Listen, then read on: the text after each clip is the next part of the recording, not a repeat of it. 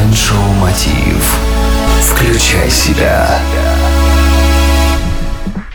Приветствую вас, дорогие друзья, в эфире Майндшоу Мотив. Включай себя, и с вами Евгений Фтухов. Сегодня мы поговорим о том, как уменьшить вред от сидячего образа жизни. Вы задумывались, как много времени вы проводите сидя? Эрнест Хемингуэй однажды сказал: «Возможно, писательство и путешествия расширяют кругозор, но однозначно можно получить и широкий зад. Поэтому я пишу стоя».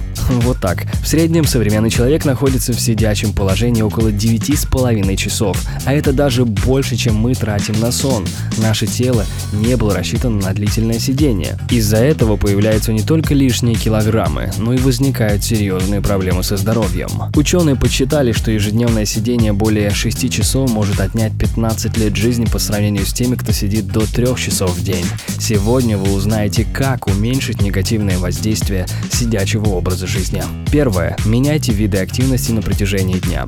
Профессор эргономики Алан Хейдж рекомендует распределять свое время следующим образом. Каждые полчаса, то есть 30 минут, проводите 20 минут сидя, 8 минут стоя, а оставшееся время ходите и растягивайтесь. Конечно, не всегда получится соблюдать такие пропорции, но как минимум вы можете установить для себя напоминание каждые 30-50 минут, чтобы не забывать встать, пройтись и размяться. Второе. Заведите стол для работы стоя. Вы можете купить стол-трансформер, у которого регулируется высота столешницы, или просто использовать подручные материалы в качестве подставки. Главное — отрегулировать высоту стола по вашему росту, чтобы не сутулиться и не портить осанку. Третье. Проводите совещание стоя. Такой формат не только полезен для здоровья, но и более эффективен. Все участники будут сосредоточены на актуальных вопросах, ведь многочасовые разговоры на ногах мало кому по душе. Четвертое. Назначьте встречи на свежем воздухе. Существует теория, что для поддержания тонуса организма в день необходимо проходить от 10 тысяч шагов. Это примерно составляет 5-8 километров.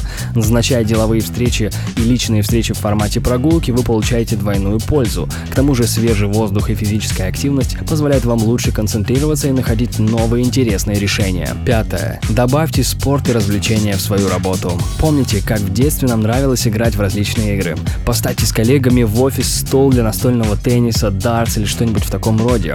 Это позволит вам проводить перерывы с пользой и удовольствием. Друзья, движение – это жизнь. С вами был Евгений Фтухов, Бизнес Радио Групп. Желаю успехов и удачи! Простые ответы на сложные вопросы. Майндшоу Мотив. Включай себя.